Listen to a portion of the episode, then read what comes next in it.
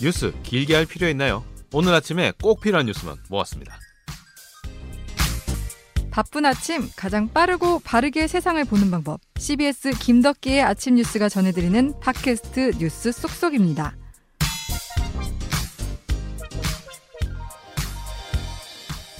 한 주 동안 일어난 주요 소식과 기자의 눈으로 뉴스 중심에 쏙 들어가는 뉴스 쏙쏙 시작하겠습니다. CBS 장규석 기자 그리고 조태임 기자 나오셨어요. 안녕하세요. 네, 안녕하세요. 네. 네. 한 주 동안 중요한 소식 잠시 정리해 보죠. 먼저 어떤 뉴스 만나볼까요? 네, 그 요즘 우리 생활과 가장 밀접한 뉴스죠. 날씨보다 더 관심이 많은 뉴스. 매일 나가야 되는 코로나. 아, 특히 이번 주에 코로나 확산세가 되게 심각했습니다. 그 예. 지난주 수요일 목요일에 700명대 올라가면서 불안 불안하다, 위험 위험하다 하더니 금요일에 800명이 넘었죠. 그러니까 800 중반대가 나온 거죠? 826명이 나왔는데요. 예. 올 들어 800명이 넘은 거는 869명을 기록했던 지난 1월 7일 이후 176일 만입니다. 6개월 만에 다시 적신호가 켜진 거죠. 예. 더 문제는 변이 변이. 바이러스잖아요. 예. 뭐 알파, 베타, 감마, 델타. 뭐 무슨 방정식이냐. 예. 근데 고차 방정식만큼 골치가 아픕니다. 네. 특히나 그 전염력이 강한 것으로 알려진 이 델타 변이, 인도발로 나온 거죠. 델타 변이가 문제인데 이번 주에 그 영화관에서 집단 감염이 많이 발생을 했었습니다. 그 성남, 부천, 고양, 의정부, 인천 뭐 이런 유독 영화학원 그것도 원어민 강사가 있는 데서 집단 감염이 발생해서 아 왜 이러냐 이게 알고 보니까 학원에서 일하는 원어민 강사 여섯 명이 홍대의 모 음식점에서 모임을 했고 여기서 감염이 된 뒤에 각 학원으로 다 퍼진 거예요. 그래서 누적 확진자가 벌써 200명이 넘고 여기서 또 델타 변이가 확인됐습니다. 야, 그러니까. 네.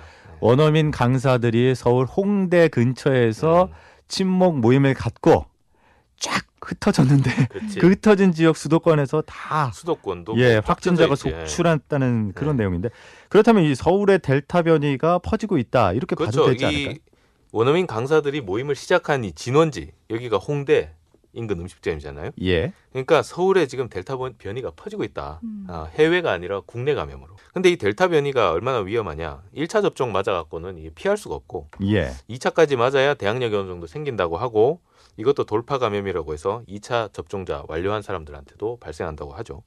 그래서 미국에서는 그 3차 접종, 부스터샷 이것까지 지금 한다고 하는데 지금 우리나라 인구의 그 절반이 집중된 이 수도권에 델타 변이가 퍼지기 시작했다. 상황이 심각하죠. 예. 네. 그래서 정은경 질병청장이 폭발적 유행이 우려된다 이렇게 경고하고 나섰잖아요. 네, 정 청장이 보통 보면 되게 신중해요. 음. 말하는 게 신중한데 목요일에 그 얘기를 했습니다. 델타 변이 바이러스가 수도권에 확인되고 있다.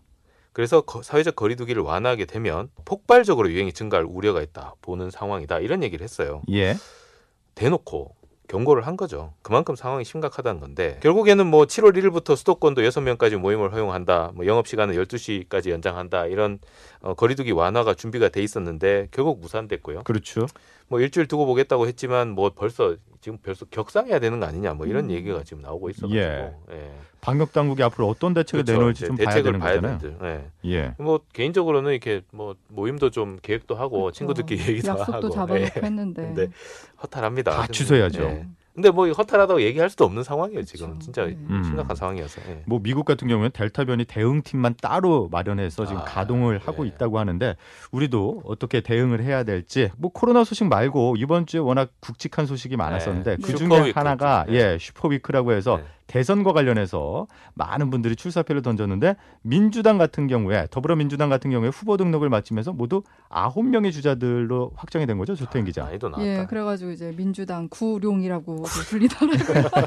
근데 이제 저희가 이제 짚어볼 거는 그 중에서도 이제 가장 유력한 대권 주자죠. 이재명 지사가 지난 1일에 목요일에 대선 출마 선언을 했어요. 예. 14분짜리 영상을 통해 비대면 출마 방식을 택했는데요. 그러니까 유튜브로 했어. 네, 이게 네. 코로나19라는 상황을 고려한 건데 또 이제 새로운 방식을 선택하면서 다른 후보들과는 좀 차별화를 뒀다는 음. 평가가 나와요. 특히 이제 앞서 윤석열 전 검찰총장 출정식에 화면 보셨으면 알겠지만 지지자들 뭐 국회의원들 취재진들. 인산이네요. 정말 네. 북적였잖아요. 네. 그러니까 그것과는 나는 차별화를 뒀다. 요 약간 요런 전략을 쓴 것 같기도 해요. 예. 네. 아니 그런데 이재명 지사의 이번 선언문이 과거랑 좀 다르다 이런 평가가 나오고 있는데 어떤 이유 때문인 거예요? 그러니까 이 지사 하면 생각나는 게 사이다 발언이잖아요. 좀 거친 음. 표현도 많이 썼었고 맞아요. 뭐 예를 네. 들면 4년 전과 비교를 하면은 불공정, 적폐청산, 개혁 뭐 이런 단어들을 음. 많이 썼었어요. 진취적인 단어들 많이. 썼죠. 근데 이번엔 좀 순한 맛이 됐더라고요. 순한 맛. 네, 순한 맛이 됐어요.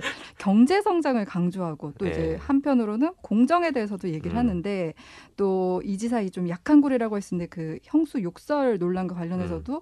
약간 울먹이면서 내가 다시 그때로 돌아가도 그렇게 할 수밖에 없다라고 사실을 인정하면서 또 이제 납작 고개를 숙였어요. 음. 약간 좀 인간적인 그렇죠, 매력을. 예, 인간적으로 좀 풍기려고. 호소하는 약간 그래서 그런- 왜 그럼 왜 어. 이렇게 변했냐를 한번 보면은 예. 이제 과거 에 는 문재인 후보라는 막강한 후보가 있었어요 당내에서 그리고 거기에 대한 도전자 이미지였기 때문에 음. 좀 선명성이나 개혁적인 이미지를 강조했었다면 이번에는 여권에서는 가장 유력한 대선 주자고 그만큼 집권 가능성이 예전보다 훨씬 음. 높아진 거잖아요. 그렇죠. 지금의 분위기를 관리를 해야 되죠. 그렇죠. 근데 본선으로 가면은 지지층만 갖고 갈 수가 없고 본선 경쟁력이라는 건 중도 확장 맞아요. 확장성을 고려해야 되기 때문에 예. 약간 이렇게 좀 순한 맛을 바뀐 게 네. 아닌가. 너무 세다. 뭐 이런 얘기 많았잖아요. 네.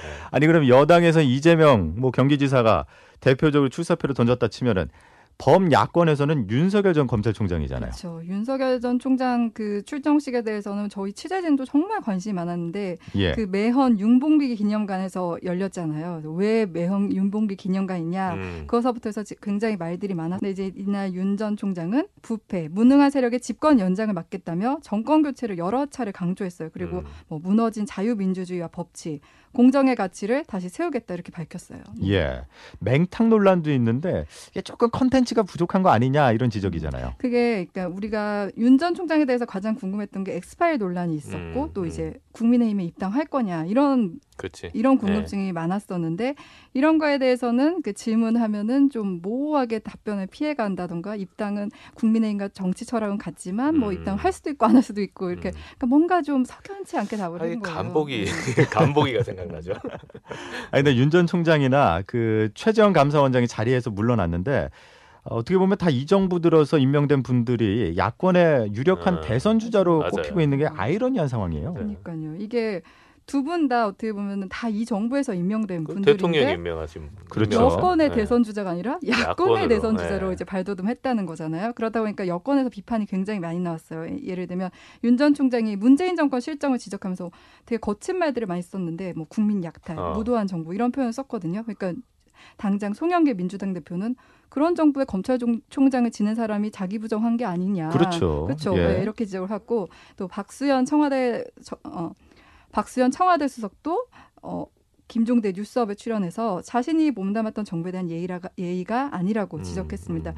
그 특히 이제 최재형 전 감사원장의 중도 사태에 대해서는 문재인 대통령이 이례적으로 비판을 했거든요. 예. 맞아요. 바람직하지 네. 않은 선례를 남겼다 이렇게 지적했는데 이게 정치적 중립이 요구되는 감사원장 임기 중에 대선 출마를 음. 하기 위해 중도 사퇴를 한 첫 사례이다 보니까 문 대통령이 이건 짚고 넘어가야겠다 이렇게 음. 판단을 한 것 같습니다. 자, 우리 조태현 기자께서 뭐 여야를 막론하고 청와대 반응까지 쭉 정리를 해주셨는데, 아, 사실 저희가 담당으로 현장에 가서 취재를 아, 한 그렇죠. 기자가 네. 있잖아요. 질문하는 생생한, 거 예. 봤어. 예. 네.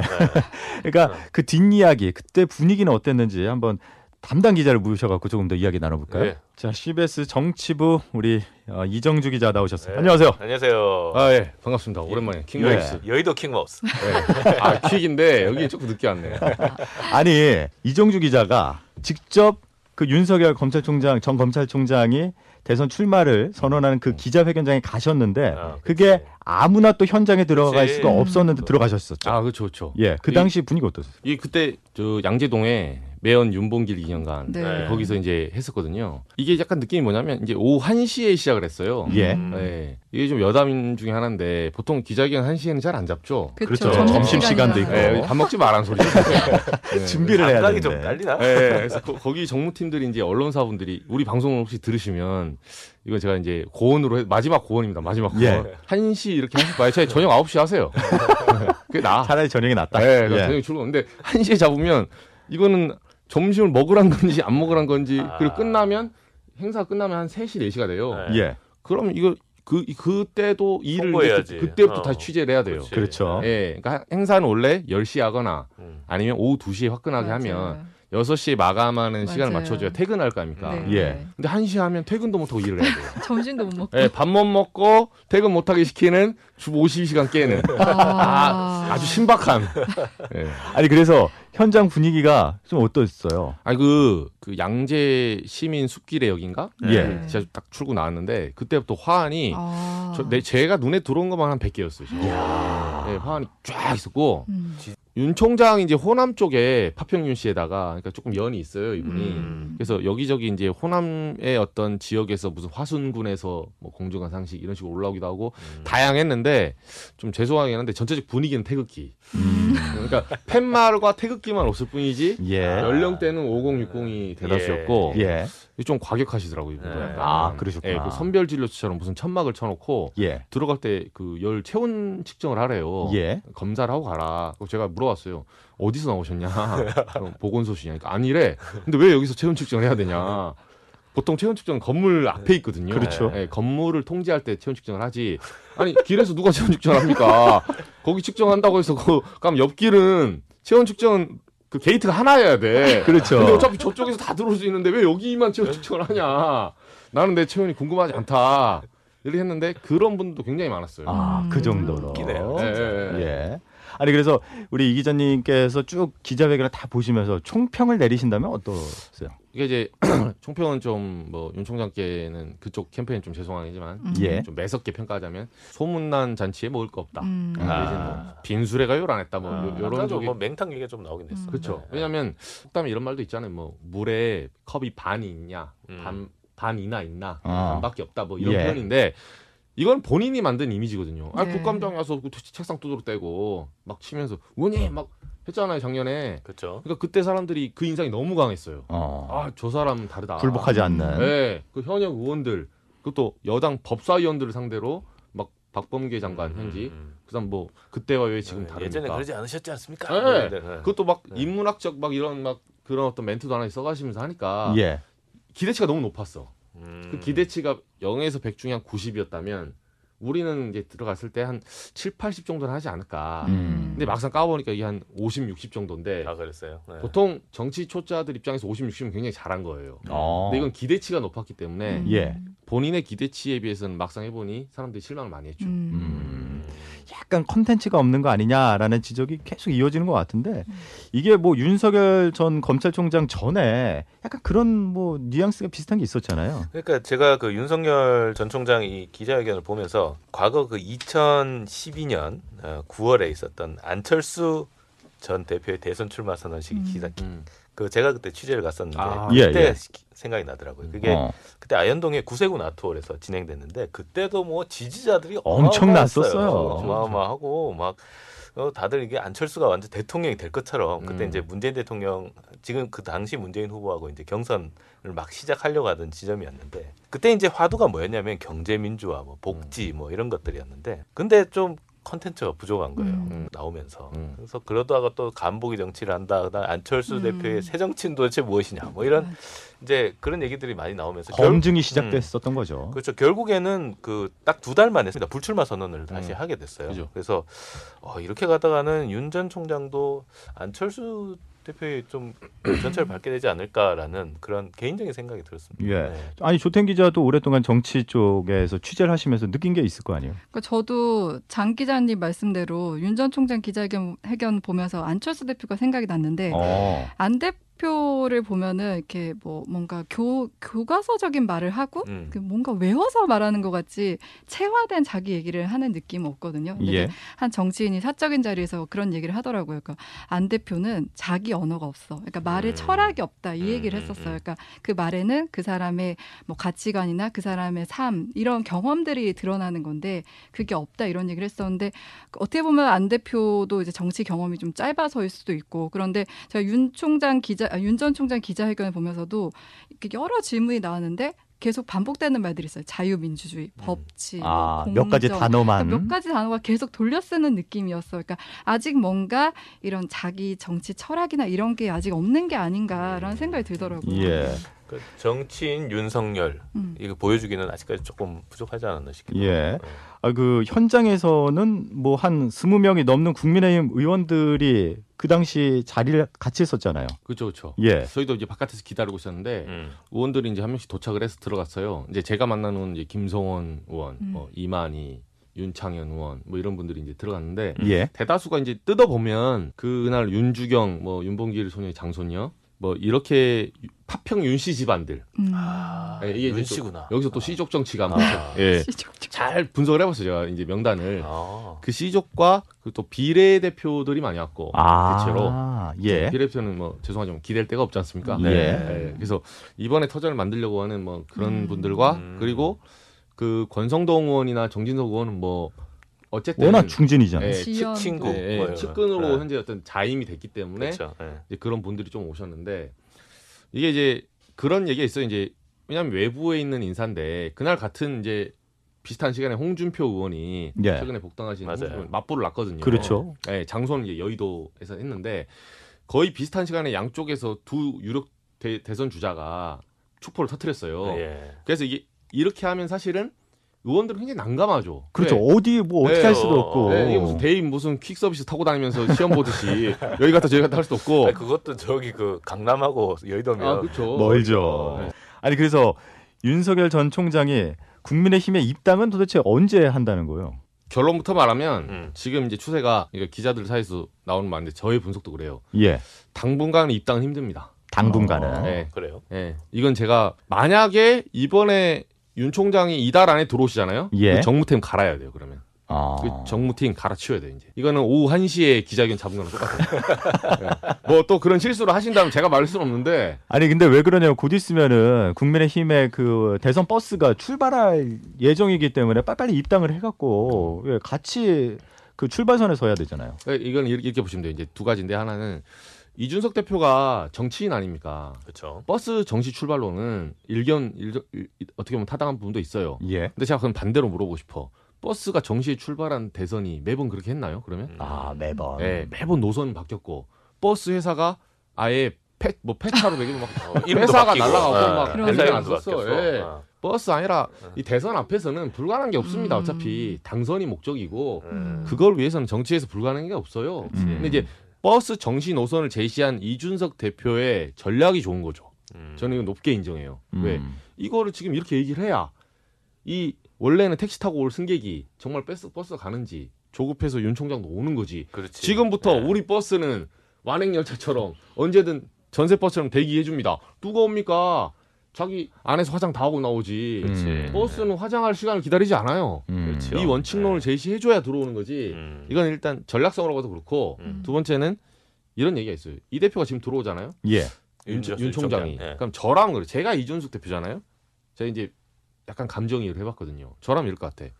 이준석 대표 2030 MZ 세대 이런 걸 해서 요새 공정 경쟁 음. 뭐 이걸 화두로 해서 요새 토론 배틀하고 난리 났잖아요. 그렇죠. 예. 나는 국대다. 뭐 예. 그럼 이게 이제 정치 쪽에서 사람을 테스트한 여러 가지 방식이 있는데 윤 총장이 들어왔잖아요. 그럼 이제 일단은 가두리 아예 딱 안에 들어온 거야. 그렇지. 들어왔는데 기분 나쁘다고 탈당할 수는 없어요. 그렇죠. 네. 예, 그러면 어떻게 하냐면, 어, 우리 윤 전 총장님 참 훌륭하신데 토론 한번 해보시면 어떠냐. 그렇지. 어. 던지는 거야 그냥. 바닥부터 시작하시죠. 예. 이거는. 그냥 이건 사실 굉장히 무례한 요구를 정중하게 하면서 매기는 방식인데 그 거절하잖아요. 바로 꼰대 됩니다. 아. 바로 꼰대. 지금 분위기가 그래. 아. 이준석 대표의 말이 맞냐 안 맞냐는 중요하잖아. 아. 이준석 대표가 개혁을 상징하는 지금 변화의 상징으로 떴기 때문에 여기에 거절하면 무조건 구태, 음. 적폐, 꼰대. 거절하면 그렇게 돼요. 어렵네요. 이미지가. 네, 그래서 프레임상 들어오면 죽는 거예요 지금. 음. 음. 아니 근데 윤석열 전 검찰총장이 가장 크게 지금 넘어야 될 산이 엑스파일 논란이잖아요. 그렇죠. 예. 이 엑스파일은 어떻게 지금 흐르고 있는 거예요, 정치권에서는? 그러니까 뭐 사실 우리 여의도 판에서는 이게 그러니까 일반 대중들에게는 굉장히 신선한데 음. 여기 이제 진행자분들 선배님들 이제 보셨겠지만 보실 분들 버전이 여러 개가 있어요. 예. 저도 이제 한 네 개 버전 정도는 봤거든요. 음. 네. 봤는데 포인트는 뭐냐면 그 내용이 사실 새삼스러울 건 없어요. 언론인들한테는. 그 전에 이미 인사 검증할 때 예, 다 예, 나왔었던 네, 거예요. 알고 있었어. 다 알고 예. 있었고 네. 이걸 활자화시키지 못했죠. 네. 근데 다만 이제 키 포인트가 방송에서 말해도 되죠. 뭐 김건희 여사님이 직접 얘기했으니까 예, 줄리, 줄리. 예. 음. 예. 이 그치. 줄리란 이두 단어 예. 사실 이게 굉장히 언론에서 쓸 수가 없었던 아, 단어죠. 네. 키보드에 지읒자 쳤다가는 예. 부장하고 그날 한 6시간 회의해야 돼요. 예. 이게 굉장히 힘든 단어인데 여산이 먼저 해주니까 언론 입장에서는 정말 감사하죠. 어떻게 다 보면. 쓰기 시작했어요. 예. 지금. 그리고 이걸 만약에 썼다고 해서 우리한테 욕하지 못하는 게 아니, 본인 입으로 주- 줄리라 네, 나에게 아니야. 나를 줄리라고 하는 의혹이 있는데 아니다. 내가 줄리 하기도 힘들다 이렇게 이제 음. 말씀하셨잖아요. 예. 그걸 우리가 인용해서 쓰는 거예요, 그냥. 음. 근데 요 X-file은 사실 이게 보면 이번에도 그렇지만 여권에서 원래 우리도 그 뭐 예를 들면 여자친구랑 남자친구가 싸운다. 그럼 서운한 게 있어. 음. 너 그때 왜 밥 먹고 너는 왜 커피값 안 내? 음. 좀 쪼잔한 질문. 예. 사실 이걸 나- 남자친구 하고 싶은데 음. 못해. 음. 이거는 이제 눈치 작전을 하는 거거든. 근데 그거를 남자친구가 하길 기다리고 있어. 음. 여자 여자친구는 기다리고 있는데 기다리면 딱 오면 너 그렇게 할 줄 알았어. 야 이 쪼잔한 남자 이렇게 해야 되는데 여자친구가 먼저 얘기를 해 그거를. 너 지난번에 나 이렇게 했다고 너 나 서운한 거 아니야? 남자친구 thank you지. 야 너 나를 어떻게 보냐? 어. 사실 그 생각하고 있었거든. 먼저 말해주니까. 네. 근데 지금 X-file 보시면 장성철 소장 어찌됐든 간에 그분이 음. 예전에 야권에 몸담은 사람 아닙니까? 그쵸. 네. 야권에서 먼저 터졌어요. 음. 이게 발화 지점이 굉장히 중요하거든요. 예. 야권에서 먼저 터졌고 이번에 줄리도 아니 사모님 먼저 말씀하셨잖아요. 음. 네. 그러니까 민주당은 이거를 여당은 받아서 가면 돼. 음. 아 나는 그 생각 안 하고 있었는데 음. 그쪽에서 먼저. 네, 음. 이런 의혹이 있더라. 음. 그러면 내부에서도 그런 의혹이 있는데 하물며 국민들에게 이걸 검증을 해야 되는 거 아니냐 이런 식의 논리가 오는 거예요. 음. 이게 적정분열. 자승자박이네 이거. 그쵸. 네. 이게 최악의 카드예요. 음. 참 지금 한 주 동안 이렇게 쭉 나왔는데 본인 본인이 좀 이렇게 자살골을 넣는 게 좀 많은 것 같은데. 그 그런 책도 있잖아요. 코끼리는 생각하지만 하면은 코끼리 생각한다는 아, 있잖아요. 예. 근데 이게 줄리가 난 아니에요 하지만 그때부터 사람들은 머릿속에? 프레임이 예, 어. 짜이는 그렇게 거죠. 되는 그러니까요. 네. 그러니까 이, 이 패착은 제 생각에는 어떤 정무 판단을 했는지는 잘 모르겠어요. 음. 근데 확실한 거는 윤석열 캠프 자체가 예. 이, 이런 어떤 사모님 이런 아주 핵심적인 어떻게 보면 줄리 의혹 자체가 이런 엑스파일 의혹이 음. 그 아킬레스건이거든요 지금 윤정 총장 총장에게는 예. 본인 의혹은 아직 나오지도 않았지만 그렇지. 이거 윤전 넘어가야 총장 되지. 예, 어. 본인에 대해서는 예를 들면 좀 미담도 나오고 그래요. 뭐 전두환 옛날에 80년대 뭐 음. 모의 재판에서 뭐 도망 다니고 그래서 오히려 본인 리스크는 그게 크지 않은 사람인데 지금 봐서는 그러면 가장 약점이라고 생각하는 이 부분을 공보팀 내지는 안에 전략팀과 상의를 하고 움직여야 되거든요. 아. 근데 이걸 인터뷰를 만약에 상의를 하고 사모님이 하신 거라면 이제 단언컨대 달아야 돼. 지금 팀, 팀 네. 해체해야 돼요. 알아야 돼. 네. 해체해야 됩니다. 그 팀은 정치를 하면 안 돼. 네. 내지는 민주당이 보낸 뭐 이게 첩자 어. 아니. 그만큼 네. 이게 요 정도 예, 윤석열 검찰총장 전 검찰총장이 그 정치와 관련된 경험이 좀 부족한 게 아니냐라는 게 여러 가지로 드러나는 것. 같은데 네. 그럼 앞으로 정치인으로서 행보에서 가장 눈여겨봐야 될 점은 뭐라고 보세요?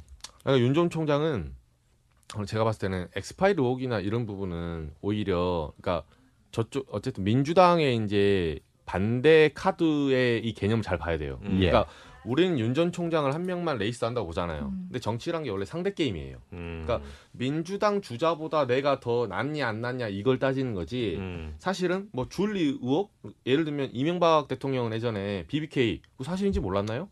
다 알고 있었어요. 에리카 김 다 알고 있었어. 근데 그 해는 이명박의 해였어요. 그렇죠. 맞아요. 경제를 살려야. 된다. 예, 예. 네. 누가 나와도 이겨. 네. 이제 개인에 대한 어떤 약간 부패 의혹을 경제에 대한 이런 큰 이슈로 덮은 거거든요. 그렇죠. 그러니까 작은 파도를 큰 파도로 덮는 방식이 이런 전형적인 그러니까 굉장히 저- 정무적인 그런 감각이 능한 팀이었죠. 음. 소위 말해서 음. 이명박 대통령 자체가 그랬고 그 팀 자 친이계가 원래 그랬어요. 음. 거기에 능한 사람들이에요. 근데 현재 이쪽 사람들은 윤 윤 전 총장 쪽 캠프 사람들은 일단 이게 부족하고 음. 그래서 저는 이재명 지사가 사실 그 여당에서 이제 주도권을 잡았어요 이미 예. 잡고 있는 상황이고 그러면 이재명 지사에 맞는 보폭의 그 카드를 쳐줘야 돼요. 음. 예, 예. 근데 이게 왜 이재명 지사는 어떤 포인트가 있냐면 이재명 지사의 또 제일 그 큰 약점이 그 형수, 형수 예. 욕설. 욕설 네. 얘기 뭐 이런 네. 거잖아요. 가족사. 네. 인성- 그러니까- 인성 논란. 예, 그러니까 원래는 이제 후보 간에 어떤 구도가 있냐면 이재명 지사 입장에서는 윤석열 총장이 오히려 파트너가 되는 게 굉장히 좋아. 너무 좋죠. 어. 네.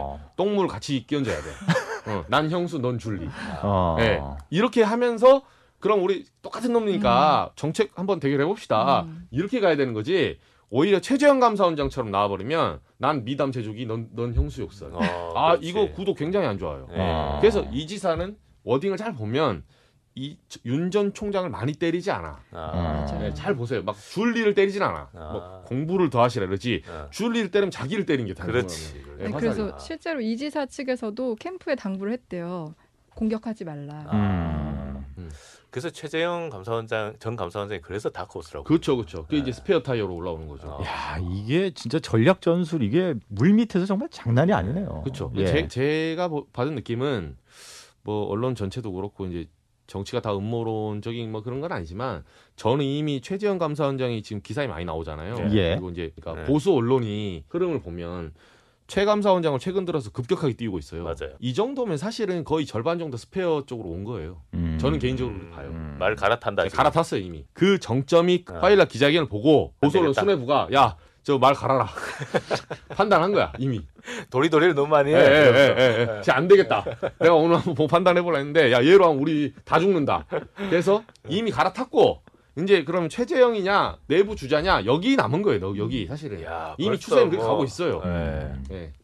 알겠습니다. 알겠어요. 야 역시 퀵마우스답게 네. 예, 정말 이 정치판의 그. 많은 일들을 예, 이렇게 빠르게 다 정리해 주셨군요. 네. 예. 알겠습니다. 예. 참고해서 앞으로 어떻게 또 발전해 나가는지 저희가 어, 전망을 하는 데 있어서 참 도움이 됐던 것 같습니다. 알겠습니다. 네. 자, 이정주 기자 오늘 여러 가지 말씀 해 주셨고 그다음에 조태인 기자 또 장규석 기자 오늘 말씀 잘 들었습니다. 고맙습니다. 네. 감사합니다. 감사합니다.